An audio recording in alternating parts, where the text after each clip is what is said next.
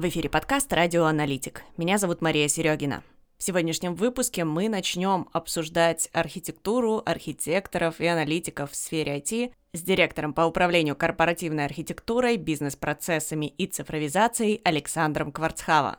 В первой части мы поговорим о том, что такое архитектура, какие бывают архитектурные слои, разберемся, что такое тагав, обсудим подход «все как код», процесс майнинг и jobs to be done.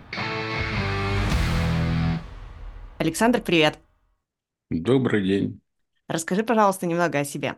Я являюсь э, цифровизатором, как это сейчас стало модно называть, да, в эпоху наступившего мейнстрима. Но вообще, если смотреть по профессиональным компетенциям, я так называемый корпоративный архитектор, иначе enterprise архитектор, архитектор решений, иначе solution архитектор и, собственно, IT-менеджер самого, насколько это возможно, высокого ранга, то есть CEO. Вот. Жизненный опыт накопился на стыке и совмещении этих трех ролей на крупных проектах, как внедренческих, так и продуктовых. Вот если кратко о себе. У нас сегодня такая тема достаточно объемная и сложная. Нам нужно разобраться, что аналитикам важно знать об архитектуре. Можешь рассказать, вот как ты видишь вообще на данный момент какие существуют на рынке аналитики, какие, соответственно, у них есть особенности, и какие существуют архитекторы, и как э, вообще соотносятся навыки аналитиков и архитекторов? Начнем с определения и понимания, что такое архитектура. Поскольку это такое явление, о котором говорят очень много, но в него уже стал вкладываться совершенно смысл, который изначально к нему не имел никакого отношения. Архитектура, управление архитектурой в части IT и в части бизнеса, да, мы чуть позже проговорим, почему это не одно и то же. Это прежде всего управление жизнью сложных систем. То есть архитектура, менеджмент архитектуры – это не что иное, как одна из реинкарнаций древней, достаточно уже по нашим временам, науки кибернетики. Э, именно в части кибернетики, как управление сложными социотехническими системами, то есть системами, которые включают в себя как людей, так и технические различные, назовем так, агрегаты. Да, потому что на момент создания кибернетики никакого программирования этих систем не существовало. Но уже были очень сложные, например, сталелитейные заводы, военная промышленность, сложная логистика, то есть были механизмы и были человеческие существа. Это раз. Два. А, если мы говорим об управлении корпоративной архитектурой или об управлении архитектурой, то здесь надо понимать, что это совсем не одно и то же. Почему? Под корпоративной архитектурой сейчас принято понимать весь бизнес, то есть всю компанию. А, изначально было несколько методологий управления корпоративной архитектурой, но внутривидовую борьбу выиграл ТАГАФ. Сейчас уже десятая версия ТАГАФа. Он определяет, что у нас есть бизнес-архитектура, это совокупность принципов и правил взаимодействия человеческих именно существ, так называемые ожившие регламенты. Там у нас роли, люди, выполняющие, взаимодействие. Но еще раз, это именно социо часть системы. Дальше у нас идет архитектура данных. Архитектура данных – суть структура данных, совокупность данных, связи между данными. Ключевым признаком является, что эти данные необходимы для работы этих бизнес-процессов. Что это здесь какой пример? То есть, если компания, например, отдала процесс закупок на аутсорс, то очень странно, когда в ее архитектуре данных есть данные, например, а, там, о выборе поставщиков. Этим занимается некая аутсорсинговая компания, ей эти уже данные не нужны, у нее нет такого процесса. Дальше идет архитектура бизнес-приложений. То есть мы можем это представлять сейчас как торт, и мы опускаемся ниже, ну, к донышку торта. Вот. Идет архитектура бизнес-приложений. Это, собственно, инструмент, который обрабатывает эти данные, движение данных, связи между данными, строит отчеты по данным. Здесь примером это 1С ERP, Bittrex24, SAP, Axapta, да, BI-системы. Важно понимать, что все эти системы вот с точки зрения корпоративного архитектора, они бессмысленны без верхних двух слоев. Да? Это просто тогда превращается в некий набор абстракций. Следующий уровень, технологический уровень. Это сети, сервера, системное ПО. То есть, опять же, мы не можем 1С ERP куда-то поставить. Да? Если с точки зрения программиста, например, 1С, а, мы ставим 1С ERP, и все, его не интересует, на каком он стоит сервере, как к ним доступаются пользователи, через какие каналы, да, там опять же это Wi-Fi или это Ethernet кабели, вот, а, то корпоративный архитектор должен подумать об этом, обо всем. Все эти слои друг с другом связаны. В норме связь идет от слоя к слою, не через слой. И представляет собой ну, в принципе, систему класса экстрасложности, состоящую из, ну, как минимум, из сотен тысяч компонентов, э, связанных, ну, еще раз, в норме связанных формальными связями, так называемыми сервисами. То есть условными такими договорами об уровнях обслуживания. Что это значит? Это значит, что каждый уровень потребляет возможности ниже лежащего уровня по неким правилам. Да? То есть, например, кладовщики на складе ожидают, что в любой момент смогут сформировать э, в той же учетной системе отчет по остаткам на складах. Их не интересует, э, что это за учетная система, как она работает, где она установлена. Их интересует получение конкретных данных. Да? Тут опять же такая общая общераспространенная ошибка, что кладовщиков интересует, допустим, 1С ERP. Никаким образом. Их интересует получение данных. Они могут получать их из какой-то самописной системы, недоушедшей западной.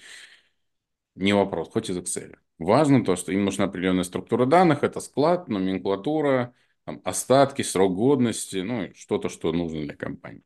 Это если говорить про корпоративную архитектуру. Это такой глобальный уровень. Специалисты, которые занимаются управлением изменениями и контролем состояния такого глобального уровня, это корпоративный архитектор. Или, как их еще можно встретить на HeadHunter, да, Enterprise. А дальше у нас идут бизнес-архитекторы. Бизнес-архитектор – это человек, который сконцентрировался на бизнес-слое, то есть на, на, первом, на первом коржике да, этого торта. Он а, вниз дает задачу на сервисы, но сам не идет, не проектирует, не контролирует изменения, но знает лучше этот слой, чем тот человек, который занимается всем тортом. Вот. Дальше. Системный архитектор. Системный архитектор э, – это человек, который сконцентрировался на двух слоях. Это архитектуре данных и архитектуре бизнес-приложений. В принципе, в реальной практике мы можем встретить архитектора данных, ну, не так давно появилась эта позиция как отдельная. У нас как? У нас развитие происходит э, на IT-рынке следующим образом. Что-то появляется в банковско-финансовой сфере, и лет через 5-7 это выплескивается на остальные компании. А архитекторы данных э, я года два как стал видеть на HeadHunter, а для меня HeadHunter это такой критерий того, что я не заблуждаюсь. В понимании рынка труда, то есть э, крупные компании, крупные работодатели э, и средние работодатели за эти роли готовы платить деньги. Реальные деньги, то есть это уже не какое-то теоретическое обсуждение, да, между медиумами, медиумами на, башнях из слоновой кости. Это все, это практическая реальность. А, готовы, то есть за людей, которые займутся только архитектурой данных компаний, ничем больше. А, также появились архитекторы бизнес-приложений. То есть, э, что это значит? Это значит, что глобальная архитектура становится настолько сложной, что нужны не только корпоративный архитектор, но и люди, которые будут это все детализировать и управлять на более нижнем, ну, на более таком глубоком погружении. А, дальше. Архитектор инфраструктуры. Вот с такой вакансией сталкивался лично. Собственно, это архитектор, который сконцентрировался только на технологическом уровне. Да, действительно такое бывает. Это может быть очень крупные компании с разветвленной сетью, допустим, 100-150 филиалов э, торговых, 6-7 заводов, несколько заграничных компаний. И нужно правильно спроектировать технологическое окружение, да, технологический уровень понимать, где будут обрабатывать. Опять же, да, если в этой компании э, вышестоящий архитектор ставит задачу на внедрение BI-системы, а BI-система подразумевает, что нужно будет делать хранилище, к которому она будет подключаться, а в это хранилище должны как-то попадать данные, то перед технологическим архитектором возникает масса задач, а, где это все реализовывать? В облаке, в ЦОДе, в ЦОДе своем, в ЦОДе арендованном, ну, в общем, их просто бесконечно много, и такой человек становится отдельным. Вот. IT-архитектор, кто это? Эксперт, который взял на себя архитектуру данных, бизнес-приложения и технологический уровень.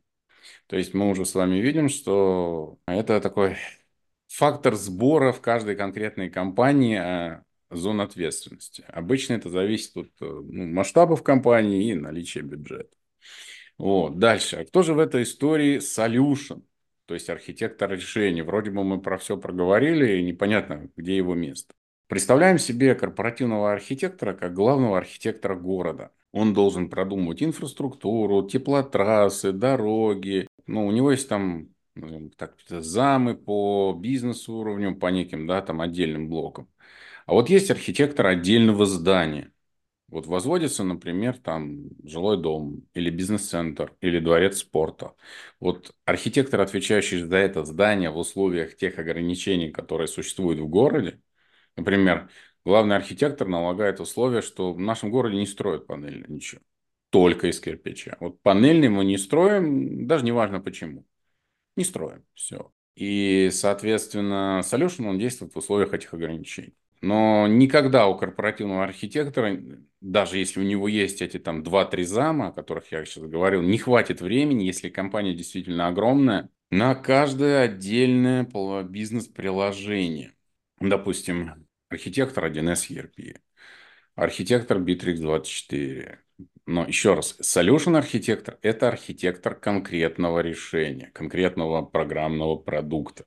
Возможно, программного комплекса, если мы так говорим. И, наверное, два последних архитектора, с которыми я сталкивался в реальной практике, это software архитектор. И здесь некоторая сложность есть для понимания. Вот возьмем, например, опять же, да, я в своей практике постоянно работаю с 1С. 1С – это платформа, на ней создано ну, много тысяч, знаю, без какое-то уже неопределенное количество различных конфигураций, различных программных продуктов. Вот архитектор, который специализируется на самом стеке технологий, это софтваре архитектор. Это такой архитектор, иногда сейчас в 1С их стали называть техническими архитекторами. То есть, э, если кто будет вот сейчас нас слушать, э, то в 1С он, там есть разбиение следующее. Технический архитектор и функциональный. Так вот, функциональный – это solution. А, архитектор конкретного решения. Ну, просто как бы, ну, так 1С определил это. А, архитектор там 1С ERP, 1С управление холдингом. Ну, в зависимости, опять же, да, там нету такой мертвого крепления. Вы приходите на проект, если вы знаете эту конфигурацию, вам за вами закрепляют, то что вы принимаете все решения внутри этой конфигурации в условиях ограничений. Да, это функциональный архитектор, ну, пишется так, функциональный архитектор и название приложения, которое за вами закрепили. А вот э, функциональных может быть там 2-3, в зависимости от крупности, а технически обычно один. Это человек, который на себя берет понимание производительности системы, чтобы она не тормозила, доступности, чтобы она не падала. Опять же, он взаимодействует с технологическими уровнями, то есть людьми, которые там, сервера ставят, да, он говорит, что вот не тот сервер сейчас купите, давайте с вами обсудим, там, у нас такие требования там, к пропускной способности сети. В общем и целом, э, подводя итог рассказу вот немного небольшому про архитекторов, специфика становится все сложнее.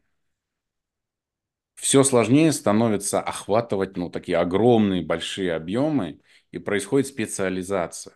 Да, вот не сказал. Лично встречался с архитектором а, по информационной безопасности. Архитектор по безопасности на всех уровнях, а, от архитектуры данных до технологического, контролировал и вносил в проекты необходимые аспекты, связанные именно с информационной безопасностью. Ну, опять же, да, это признак детализации. То есть э, этот человек уже один не успеет, нужно ему взять в помощь архитектора, который займется инфраструктурой, архитектора, который займется проектированием всего, что нужно по безопасности, да, как бы. Что делает архитектор? Ну, если вот оставить в стороне накрученный пафос, в сути, он управляет развитием системы через реализацию изменений и отсечение изменений. То есть это осознанное управление изменениями. Не набегающая толпа сумасшедших с криками «Ай, давайте мы сейчас вот тут допишем, добавим». Нет, нет, то есть в этом случае внедряется архитектурный цикл да, в том или ином формате. Ну, если брать TAGAF, то там есть ADM-цикл. Э, ну, если про, опять же, да, как бы о нем мы чуть позже поговорим. Вот. Но это, опять же, некая методология подхода к управлению изменениями. Как мы изменяемся. Вот. А теперь про аналитиков, которых стали путать с архитекторами. Да. Аналитик – это человек, который, в моем понимании, прежде всего описывает текущее состояние системы. То есть архитектор проектирует и, скажем так, архитектор проектирует изменения, менеджер управляет реализацией изменений, а аналитик описывает состояние изменения. То есть это помощник архитектора, это его, его, так скажем так, самурай, да, которого он отправляет выполнять какие-то конкретные задания. На самом деле непонимание этого факта приводит к ужасной скорби. Да? Когда от аналитика ожидают э, функционала и возможностей, навыков архитектора. На, на рынке труда, на самом деле, мы можем встретить бизнес-аналитиков и системных аналитиков, и консультантов по программному продукту. Вот здесь надо четко конкретизировать. Бизнес-аналитик – это специалист, который научился, умеет работать с людьми, описывать бизнес-процессы, то есть уровень бизнес-архитектуры. Кто ходит, куда ходит, что делает, кому говорит, как определяют, как принимают решения. Системный аналитик описывает системы.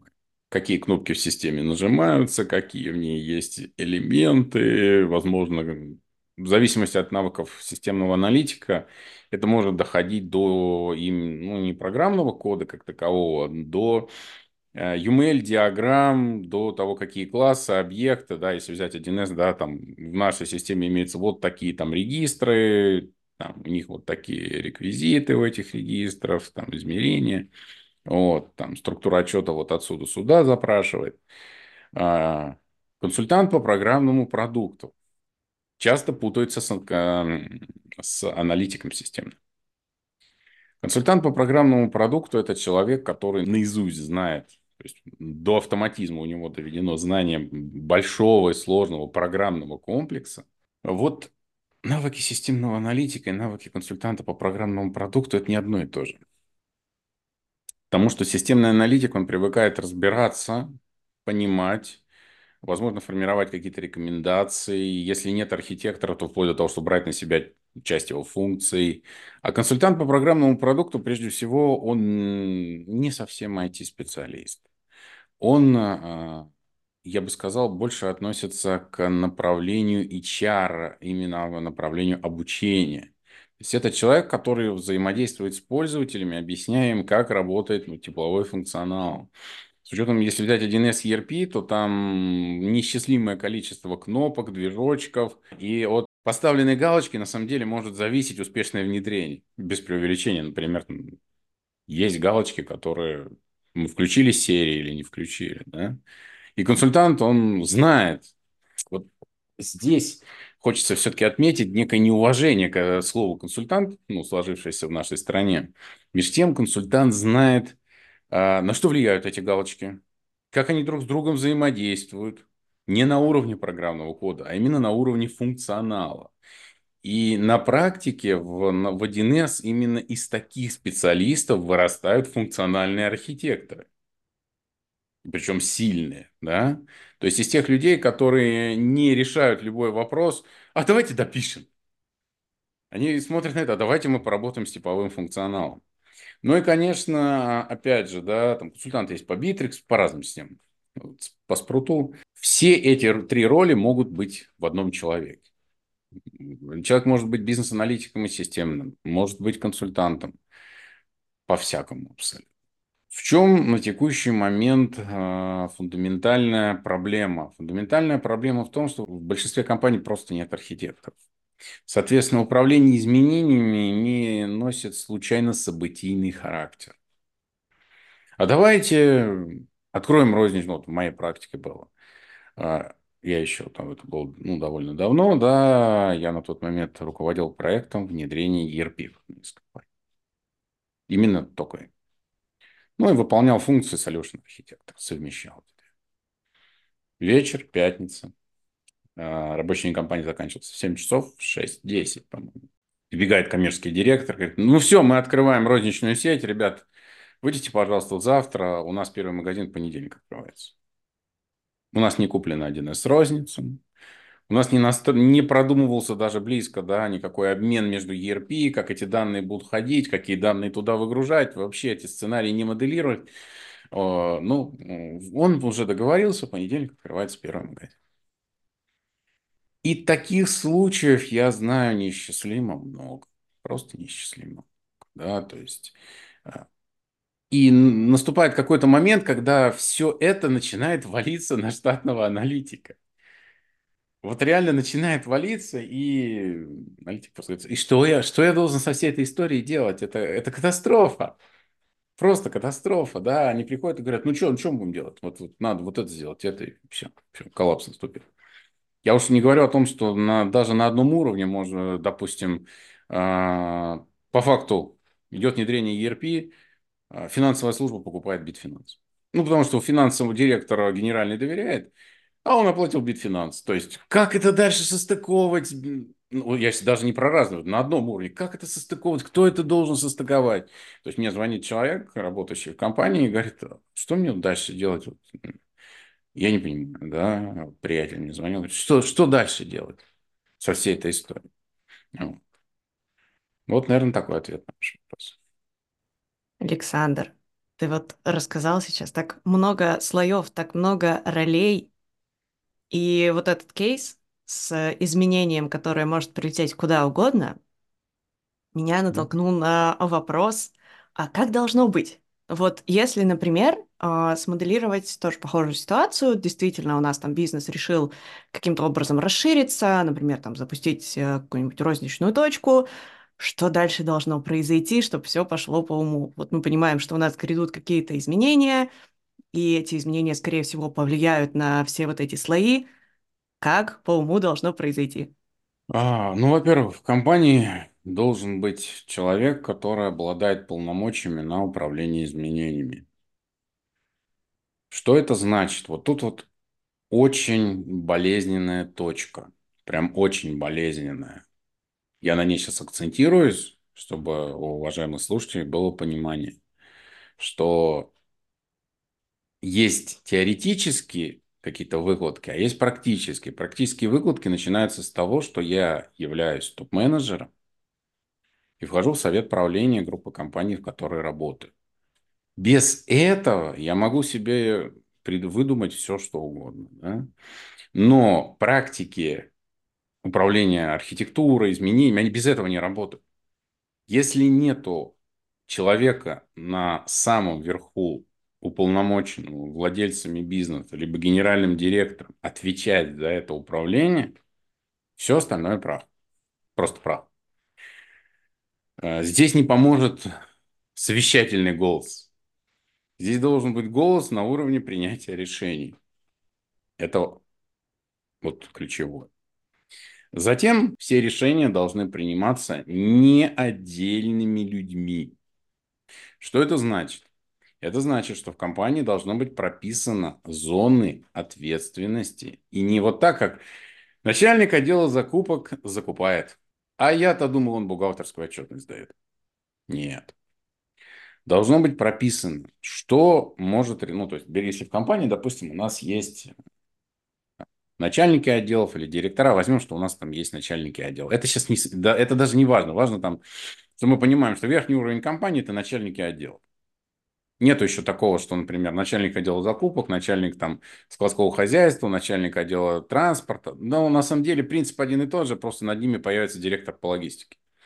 Вот. Есть у нас, допустим, там, уровень начальников отделов. Соответственно, есть то, что начальник отдела какие решения может принимать. Фиксированный список пунктов, который формализован и утвержден генеральным директором либо там собственниками бизнеса. А есть то, что называется правление компании. Название может быть самое разное. Я работал в компании, в которой это называлось Верховный Совет. Даже так. Это не страшно совершенно. На самом деле это можно назвать э, хоть конклавом темных богов. Важно, чтобы эта сущность компании была, то есть э, в ТАГАФ это называется господи, архитектурная группа. Группа по управлению изменениями, неважно. Важно то, что любой из участников этой группы, а группа состоит из верхнего уровня руководителей, выносит предложение э, на обсуждение. Подчеркиваю, предложение. У него нет права приказать, допустим, а давайте вот мы там, я такой директор, даже вот директор по логистике, я такой, а давайте мы вот сейчас купим, вот вы там ERP внедряете, что-то мне не нравится, давайте мы купим ВМС-систему, я хочу ВМС-систему. Нельзя. Потому что финансовый директор не оплатит ВМС-систему, если нет решения главного органа управления. В самом плохом варианте такую роль главного органа на себя берет э, генеральный директор. Что это значит? Это значит, что любое решение ключевых сотрудников, допустим, начальников отделов или директоров, должно быть акцептовано генеральным директором. А, и без него оно не идет в реализацию. Правильная методология, именно правильно, это первичное обсуждение, принятие решения, дальше идет э, верификация этого решения генеральным и только потом исполнение. Перед верификацией генеральным, может быть, и должна быть, да, она может быть включена в обсуждение, может быть, еще как-то. Стадия, когда это решение, ну, как предложение еще на тот момент, э, корпоративный архитектор обдумывает, как это можно реализовать. Обычно это до генерального, да, вот конкретно на моем текущем месте работы это этап согласования, который проходит через меня до генерального директора. Есть то, что каждый менеджер решает сам, а есть то, что менеджеры не имеют права решать, невзирая на то, что они входят в директорат. Почему? Потому что это решение затрагивает другие функции. Это самое простое и понятное объяснение, что Никто не имеет права, с одной стороны, вмешиваться в работу главы функции, например, финансовой, логистической, производственной, функции НИОКР. Никто не имеет такого права. А генеральный директор имеет право, если не удовлетворен результатами, уволить этого топ-менеджера. Но не через его голову отдавать приказы его подчиненным. Но при этом ну, как бы исходя из первого правила, да, следует, что не имеет права и топ-менеджер принимать какие-то решения в своей функции, которые в итоге затрагивают другие функции. То есть, например, уволить начальника отдела транспорта он имеет право, это его решение. Но отдать на аутсорс транспорт, что меняет бизнес-процессы для производства, да, для продаж, он не имеет права, он должен это вынести направление на совет, на обсуждение, на рабочую группу, да неважно абсолютно. На ней корпоративный архитектор исследует, допустим, может сразу сказать, да, может, например, сказать, давайте, коллеги, соберемся через неделю, я подготовлю аналитическую, там, это, архитектурную записку, аналитическую записку. Названия, естественно, на самом деле не важны. Важен именно принцип. И вот в таком случае этот а, веселый дурдом не имеет возможности реализоваться. Иначе он будет постоянно, потому что все будут придумывать. Начальник складского хозяйства начнет строить склад, потому что он переговорил с охотником, и вроде как остались стройматериалы с прошлого модернизации цеха. Давайте построим склад. Да давайте. А зачем мы строим склад? Как у нас материальные потоки изменятся под этот склад? Кто в него кабеля? Это, это не важно. А, это так называемые менеджеры-интуиты. Есть менеджеры, которые принимают решения на основе аналитических выводов, а есть менеджеры-интуиты. Я чувствую, нам надо, да. Ну, это прям отдельный разговор о культуре российского менеджмента, но она все лучше лучше становится. Когда я начинал заниматься той отраслью, в которой я работаю, интуиты были повсюду. Они говорили, я чувствую. Приходил директор по производству, говорю, мне надо купить 5 новых станков с суммой там в 300 миллионов. Я сидя у финансового директора, там, обсуждая какие-то вопросы внедрения Питрикса, неважно чего. Ну, говорю, извините, пожалуйста, вот вы можете объяснить, зачем эти станки купить? Ты что ты понимаешь? Я чувствую. Вот они нам нужны. И финансовый директор оплачивал этот счет. На тот момент да. Ну, потому что директор на производство на хорошем счету генерального, когда он уже выходил, я спрашивал, а как так? А ответ простой. Он на хорошем счету у генерального, он ему доверяет. То есть он доверяет, этот интуитивно чувствует, а потом дыра в бюджете. Вот так они управляли изменениями. Обычно, как обычно, в норме должно быть контроль главного архитектора, который следит за тем, чтобы эти изменения не поломали все связи и цепочки, и финансового директора, который задает вопрос после, у нас так, после корпоративного архитектора, то есть говорит, да, это реализуемо, вот так мы тут изменим, изменим, вот так будет работать. Вот что финансовый директор а теперь скажите, а зачем нам это? Принцип трех. Это снижает наши расходы, это повышает наши доходы, или это ускоряет наши процессы, то есть мы быстрее начнем зарабатывать. Нет, а для чего тогда?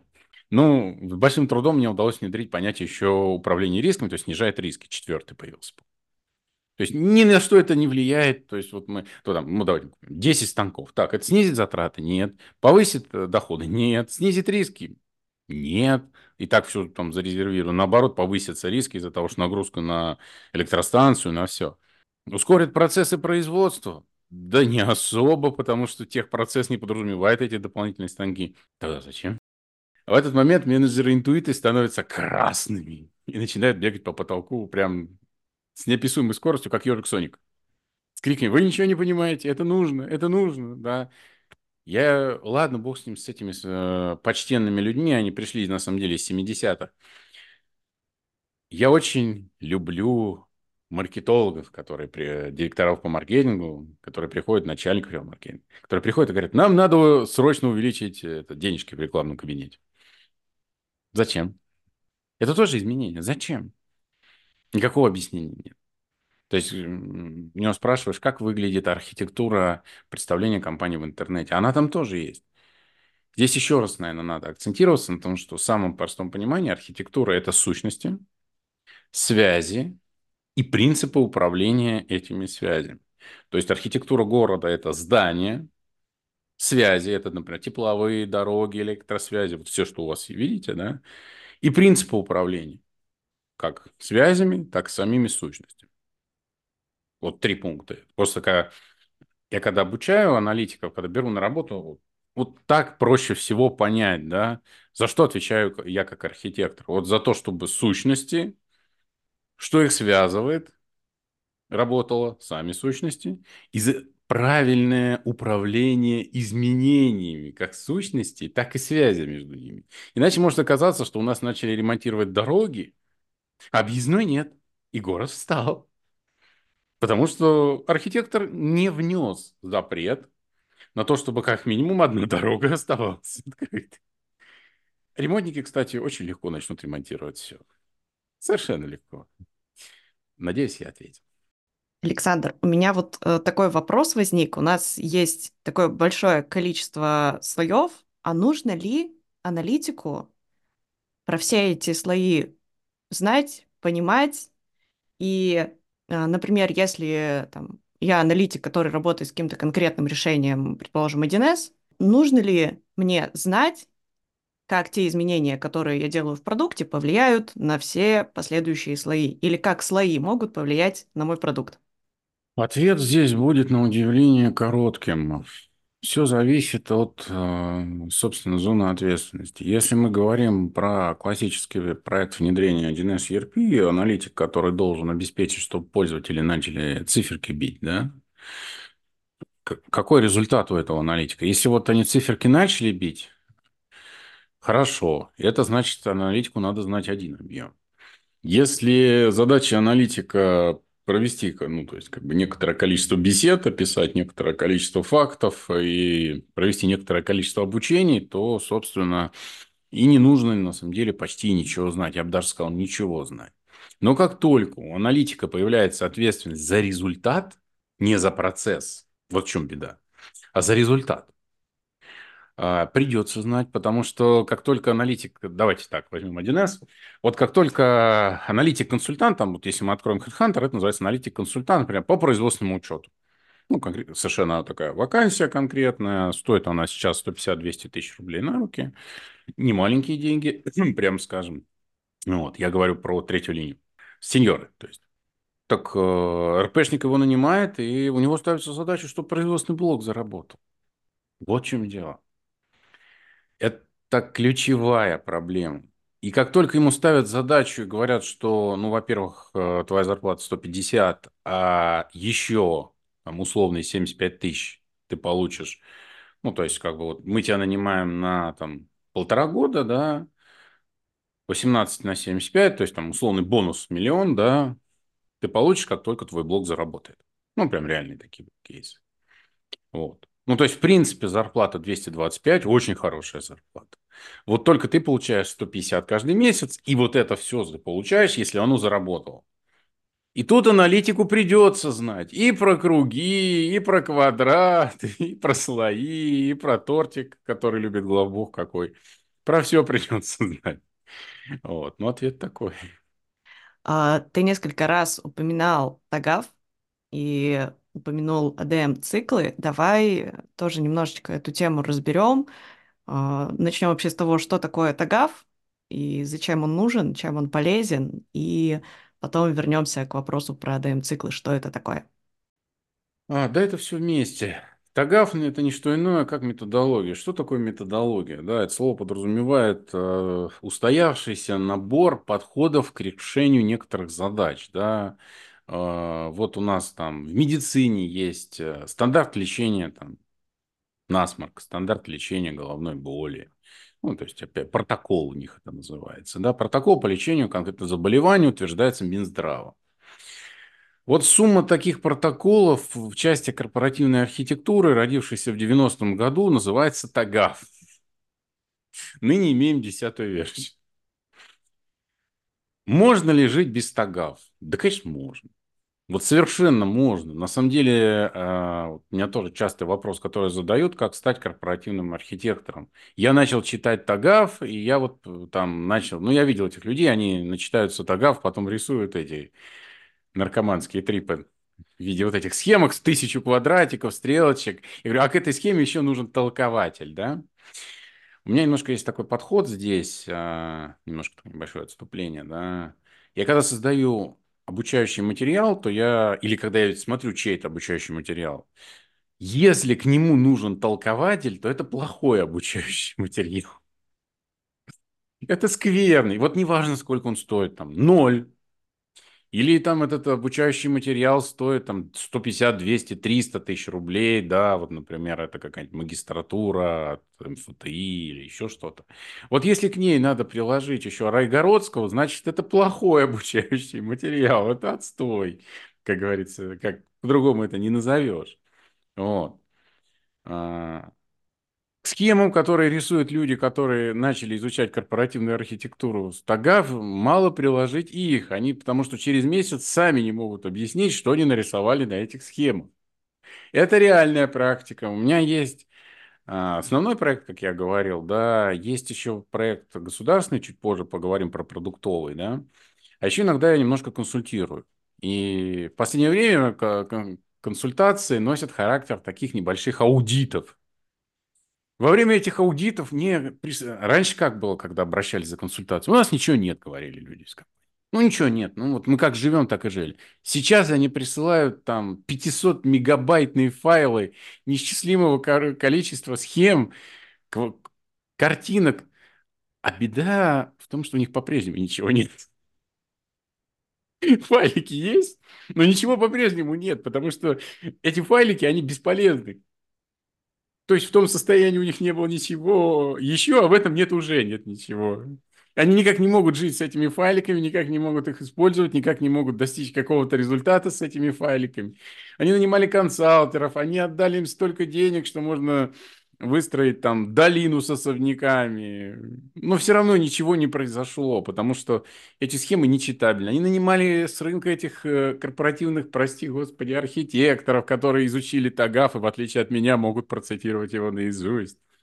Вот. Э, но все равно ничего не произошло, они рисуют им эти схемы. Да? Я называю этих э, архитекторов медиумы в башнях из слоновой кости в Телеграме есть канал, я иногда туда захожу, вот всем рекомендую, название давать не будем, это будет реклама. Почитать там они обсуждают ну, неописуемые вещи, лингвистические структуры бизнес-процессов в трехмерных диаграммах. Обычно у компании проблема, чтобы остатки на складах бились с учетной системой. Я когда туда прихожу, как бы я выгляжу как, как бы этот, приземленно, да, у меня приземленный набор проблем, э, чтобы там себестоимость рассчитывалась своевременно, чтобы документы в бухгалтерию, все остальные службы подали не через два месяца после закрытия там периода, да, а заранее до закрытия. Вот. Ну, в общем, эти проблемы архитекторам не сильно интересны. Вот. Поэтому с чего начинать учить? Э, с книги Роберта Виннера отцов-основателей, с Богданова, его технологии науки о системах, с Берталанфи.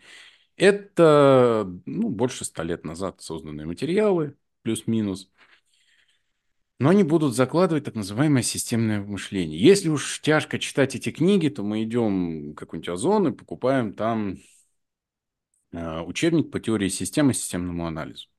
Вот это лучший вход в управление корпоративной архитектурой, а не ТАГАФ. ТАГАФ надо читать потом. В ТАГАФе рассказывается, как отверткой крутить. Но когда люди не знают, что такое отвертка, начинают читать э, инструкцию по кручению, они вместо отвертки начинают из проволоки какие-то этот, э, суррогаты крутить, и потом пытаться ею закрутить болт и писать, что-то не закручивается, а вы не подскажете мне, что я не так делаю? Отвертку возьми. Непостижимый просто бред. Вот. А, плохо ли тагав? Нет. Хорошо ли тагав? Нет. Это инструкция к пылесосу. Не надо делать из инструкции карго-культ, ну, честное слово. Вот реально, уже сложился вот...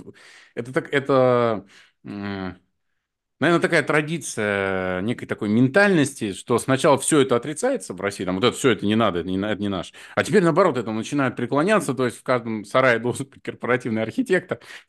Ну, если его нет, то это сарай не без уважения. Я прям обожаю эту историю, когда там компании, в которых 70 сотрудников, открывают позицию корпоративного архитектора. Что вы собираетесь с ним делать? Вот. Лучше откройте какую-нибудь эту позицию интернет-маркетолога, хоть продажи будут нормальные, стабильные. Ой, горе. Нужно ли читать Тагав? Ну вот если не набит скилл, если нет э, понимания теории систем, если вы не планируете работать в компании, в которой уже ТАГАФ реально внедрен, не надо на это тратить время.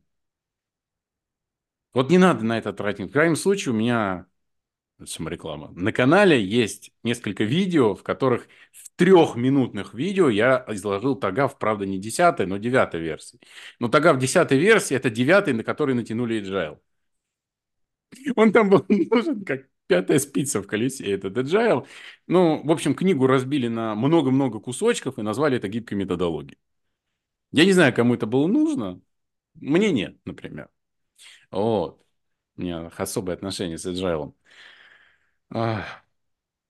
Вот посмотреть просто про слои, да, я там рассказывал про них, есть несколько статей. Это займет час. Ну хорошо, два-два с половиной. Читать эту тысячу страниц на английском языке, на русском не существует. Это та еще радость. После этого реально хочется рисовать эти страшные. Ну, потому что ты страдал, значит, должны страдать остальные. Иначе зачем ты страдал? Архитектурный цикл. Архитектурный цикл – это на самом деле десяточек кругов, маленьких таких, да, объединенных в большой круг. Суть его в чем? Первая стадия. Мы разбираемся, так называемое, формируем архитектурное видение. Мы вообще зачем собираемся делать эти изменения? С какой целью? Какие задачи решать? Какие проблемы? Для чего? Определяем условно. условно определяем, допустим, решение задачи стоит там, ну только мы, там такая цепочка от, вопросов, как бы мы их потом рисуем в виде картинки. Вот. Ну, похоже на ментальную карту. Э, решение задачи он стоит 10 миллионов, а у нас там есть э, пункт э, проблема и последствия проблемы. Человек, который вот, ну, не сильно знаком, говорит, а зачем? Я уже написал про проблему. А может быть то, что решение в 10 раз дороже, чем проблема. Я с таким сталкивался, да.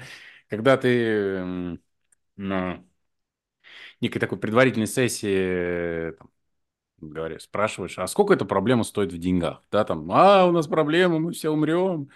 Хоть бы раз кто-нибудь по-другому сказал. Вот. Сколько она стоит в деньгах? Ну, 5-7 миллионов в месяц. А, вы знаете, решение будет стоить 20 миллионов в месяц. Выясняется, что проблема не так и болит.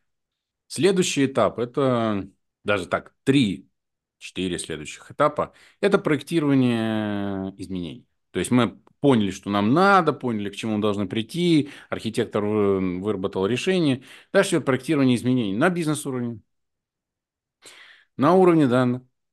Опять же, вот по обратно вниз, как положено. То есть мы спроектировали, что нам нужно изменить на уровне бизнеса, а, архитектуры. Дальше, какие нам нужно изменить данные под измененную бизнес-архитектуру. Затем, какие, что нам нужно, какие изменения нужно внести в бизнес-приложение под изменившуюся архитектуру данных.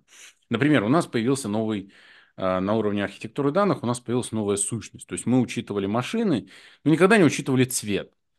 А вот пришедший маркетолог нам на уровне бизнес-приложения изменил бизнес-процесс работы там с Озоном. Мы продавали игрушечные машинки, да.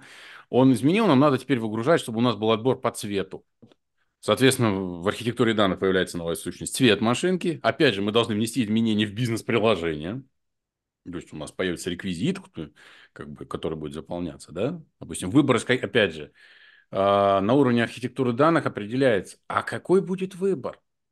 Это будет произвольный цвет, который пользователи будут потом носить вручную, и у нас появятся такие цвета, которых нету в палитре 256. В РГБ нету таких цветов. Я знаю эту историю. Если пользователям дать писать номенклатуру самостоятельно, у вас появится такая номенклатура. Скорее всего, это будут предопределенные варианты выбора для пользователя. То есть, то есть цвет красный, синий, зеленый, желтый. На уровне бизнес-приложений у нас появилась эта возможность это выбирать. Вот. На уровне технологическом обязательно, что важно, не ленимся. не ленимся. То есть проходим по всем уровням. На технологическом уровне прям чек-листе себе ставим. Изменений вносить не нужно, поскольку изменения на уровне бизнес-приложений оказывают э, незначительное влияние на технологический, ну, потому что этот реквизит не требует, чтобы мы новый сервер покупали еще. Но не полениться записать, то есть завести себе чек-лист изменений, да, что там в, в шапке название изменений, инициатор, да, я не говорю, что я знаю, это прям правило, единственный какой-то шаблон есть, да, в тагах-то тьма. Э, инициатор, само изменение, да, на уровне бизнеса, на уровне этом, этом, этом. На технологическом изменение незначительно можно пренебречь. Но надо записать, что анализ был. Следующий уровень, ну, он как бы более глобальный, он называется выбор решений. Что это значит? Это значит, что, допустим, если у вас появилось на уровне бизнес-приложения, например, э, внедрение CRM, на уровне решений в следующем этапе это, кстати, может быть не обязательно уже корпоративный архитектор. Например, он спускает вниз там а, куда-то, да? Даже ниже. Какое CRM? Rarus CRM, Bittrex CRM, AMA CRM. В маленьких изменениях мы этот уровень пишем, что э, новые решения не нужны. Они есть. Следующий уровень ну, управление реализацией. Потому что мы уже спроектировали. Потом идет архитектурный аудит. Не забываем про архитектурный аудит, потому что управление реализацией осуществляет менеджер, а не архитектор. То есть, если мы с вами приходим на стройку, там есть, ну, как архитектор здания, вот э, стройка стоит, вот огорожена, да, мы подходим, там, архитектор и прораб. Главные настройки, как угодно, да. Вот менеджер – это главные настройки. А, опять же, если не надо относиться еще раз к Тагафу как к истине. Там в архитектурном цикле вот аудит идет в конце. На самом деле аудит надо делать в фоне во время реализации. Потому что если вы в конце делаете аудит, и так, о, я тебе передавал план строительства спортивного клуба, а ты построил военный завод. Как это получилось? Что, что уже исправлять к этому моменту? Ну, надо делать в фоне. Ну, а дальше начинается новый архитектурный цикл. Все остальное – это вот дополнительные сложности. Если есть же желание обременить себя, да, то можно. Если такого желания нет, то не нужно. Такой ответ. А мне еще интересно, вот, э, с твоей точки зрения, э, мы сейчас поговорили про визуализацию такую через э, сложно читаемые схемы, а есть еще один подход, который говорит о том, что все можно превратить в код.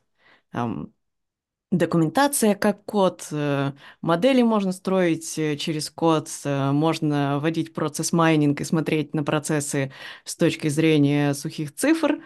Как ты к этому относишься? Вот есть ли какие-то тренды, которые говорят нам о том, что туда стоит заглядывать? Я отношусь к этому исключительно отрицательно. По следующей причине. Ну, прежде всего, я говорил про то, что кибернетика определяет технические системы, социосистемы и социотехнические. А бизнес – это социотехническая система до тех пор, пока нас не заменят роботы. Вот. Эпоха изуверского интеллекта, она еще ну, не наступила на самом деле. То, что мы сейчас наблюдаем, это не он. Хотя, конечно, когда таксист, у которого отключается навигатор, говорит, я дальше ехать не могу, все, да, то есть есть это вот э, модель, которую, по-моему, в Германии сделали, модель вот этих этапов промышленной революции, там есть четвертый, мы сейчас на этапе четвертой, и там есть пятая, это так называемые системы, которые, когда уже, скажем так, техническая часть превалирует над социо. И там написано, что таких систем пока нет, мы их наблюдать не можем, это такая гипотеза, ну, некая логичная, да, ну, я наблюдал, да, когда как бы таксист реально остановился и сказал, ну, я дальше ехать не могу, я в этом городе вашем никогда не был, а вот навигатор не работает, то есть техническая система. В итоге получается что? Это вот на самом деле очень, с одной стороны, смешной, с другой стороны, очень грустный пример. Почему? Потому что бухгалтер, который не умеет сам свести баланс без системы, это придаток к учетной системе. Водитель, который не умеет а, в навигацию, в понимание, в доехать без навигатора, это придаток технической системе. В таком случае это уже не, техни... не социотехническая система, а техника социальная. И тогда у нас мы имеем уже некий пятую промышленность революцию, которую мы ожидали там, ну, условно, в 2000 каком-нибудь 300 условно году, да, в будущем. А вот он. Если человек позволяет системе, э, как бы он без системы не может, и он, по сути, обслуживает то, что делает система, да, то есть система говорит, мы едем вперед, вот голосом навигатора, он едет вперед. Система говорит, я не работаю, он устанавливается. Я это наблюдал, находясь в этой машине. И он же сказал, извините, вот сейчас я нажму, деньги вернутся, ну, я не могу вас дальше вести, потому что навигатор не работает. Ну, это уже технико-социальная система, то есть э, внутри системы еще есть человек, еще есть, но беспилотные такси уже ездят. Следующим шагом, а зачем тогда здесь человек, да? Он здесь не нужен. И вот мы приходим к той модели, о которой вы сейчас спрашивали спрашивал про код, да, ну, в моем понимании, как архитектор, это речь, ну, я немножко, наверное, расширю, да, вопрос. Речь не только о программном коде, речь именно о подходе, как, а можно ли все свести, убрать фактор социо, убрать фактор человека, убрать фактор иррационального, да, то есть у нас как бы есть вот, что изучать наука психология, да, вот это иррациональное человеческое сознание, убрать его из этой, этой переменной. А, я против его убирать, категорически против, но направление развития именно такое. Причем причиной этого направления являются сами люди, которые, понимая, что система может за них запомнить маршрут, система может за них посчитать, свести баланс, система может за них посчитать себестоимость, выточить изделие на станке, Пока еще сейчас такого нет, но уже первые прошли операции, да, то есть робот-хирург. Они говорят, ну хорошо, пускай она делает. Это разгружает нас, людей, а разгружает, так можно доразгружаться до очень нехороших результатов. Прям до очень нехороших. Зачем мне тренироваться в спортзале, если у меня есть всевозможные там всякие эти транспорты, да, там они меня до туда довезут, А дальше, как, э, как в, этом, в арабских странах, там где-то в Абу-Даби, вот этот робот, который подъезжает, когда ты выходишь с, там, с трапа, с самолета, да, забирает груз и там довозит. То есть мне уже не надо иметь достаточно мускулатуры, чтобы нести сумку. Мне не нужно уметь, то есть я как-то там, мне не нужно уметь высверлить какой-нибудь подшипничек, детальку. Мне не нужно уметь это, мне не нужно уметь это, это сделать. И это сделать, что очень важно. Не какой-то другой уже человек, а машина. А она там и денег так много не берет, на самом деле, если разложить, она дешевле, чем человек. И проще. Ну, в конечном итоге мы получаем систему, которая будет техническая, то есть из нее социо-составляющая будет исключена самим социо. Хочу обратить а, твое внимание, что и внимание слушателей, что так называемый бунт машин – это не бунт машин, это отказ людей от э, роли владык машин ну, в будущее, если провести такую экстраполяцию, да, получается, что это люди отказываются от роли управляющие над машинами. Говоря, я буду, вот он знает, как нам ехать, навигатор, а я не буду знать. Я не буду уметь, я не буду уметь испечь хлеб, это знает, как там, хлебопечка. Я в нем потом муку, воду насыпал, да. Вот. А следующим этапом прилетит дрон и насыпет муку и воду. А потом просто дрон принесет булку. Вопрос, а что делать, когда дрон не принесет булку? Это вот такой вопрос, да, я изучал, когда менеджмент рисков, и у меня был очень такой тяжелый наставник, он вбил меня вот, в, в подсознание, да, прям в глубину задавать вот эти вопросы. А что если? А если не принесет? Мы пишем там систему для оплаты там эквайринг, а если не пройдет платеж? А если у клиента недостаточно денег? Не надо писать систему так, что вот прямо платеж прошел, у клиента достаточно денег на карте. А если, а вот в сценарии, да, э, молодые аналитики, которых нанимаю, да, они приносят сценарий, и там нет отрицательных сценариев. Вот он приносит мне на согласование. Ну, хорошо поработал, человек старается. Ну, ни одного отрицательного сценария в этой схеме нет. А, а почему нет отрицательных сценариев? Ну, что думаете негативно? Ну, какая прелесть. Когда наступит крах, я скажу, в тот момент первый звоночек уже прозвенел. Вот это отказ. Второй звоночек – это когда машины смогут чинить сами себя. Третий звоночек – это когда машины смогут проектировать новые машины и выпускать. Вот когда прозвенит третий звоночек, все. Уже наступит та эпоха, о которой вы спрашивали. Все будет код. Ну, вот такой ответ. Давай тогда еще немножечко затронем тему продуктовой разработки, потому что вот э, то, о чем ты сейчас говоришь, по сути, это, наверное, какое-нибудь э, далекое, может и не такое далекое будущее.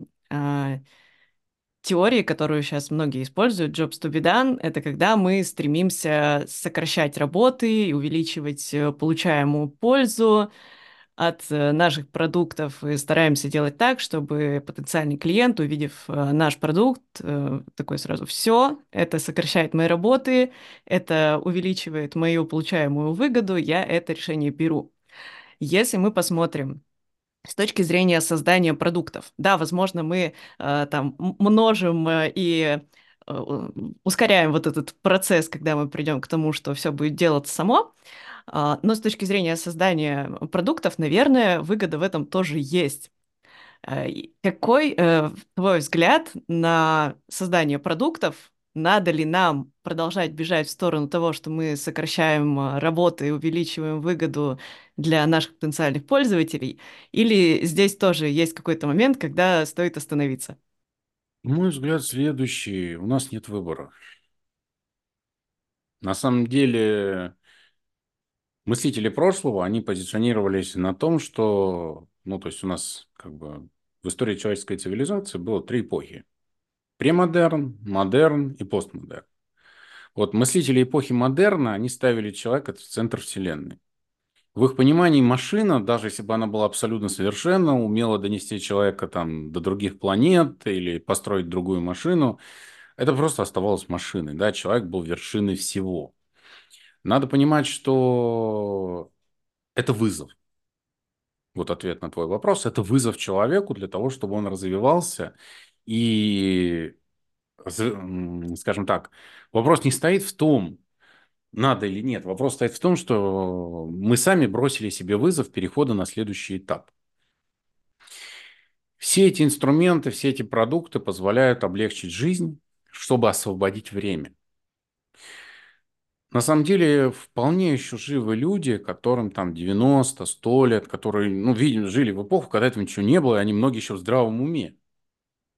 Вполне. И мы немножко к этому слишком привыкли, да.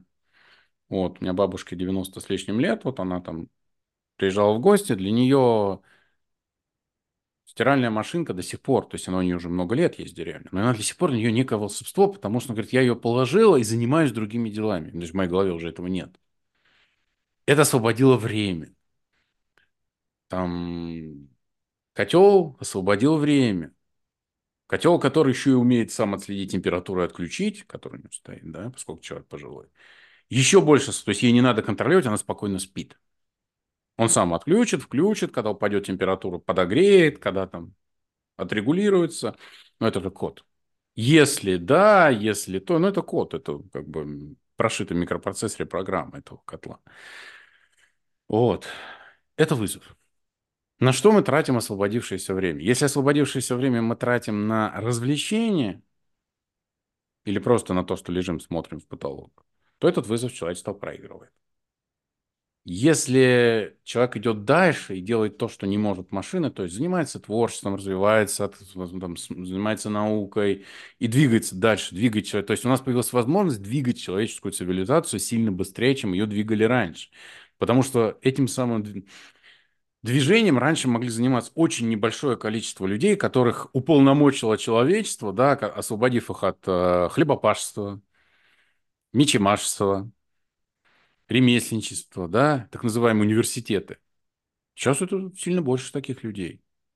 Нужно ли двигаться? Я считаю, что нужно, но нужно это делать осознанно, да, то есть понимая, что облегчая человеку жизнь, мы даем ему больше свободного времени. И каждый человек для себя сам должен ответить на этот вызов. Как я буду его использовать?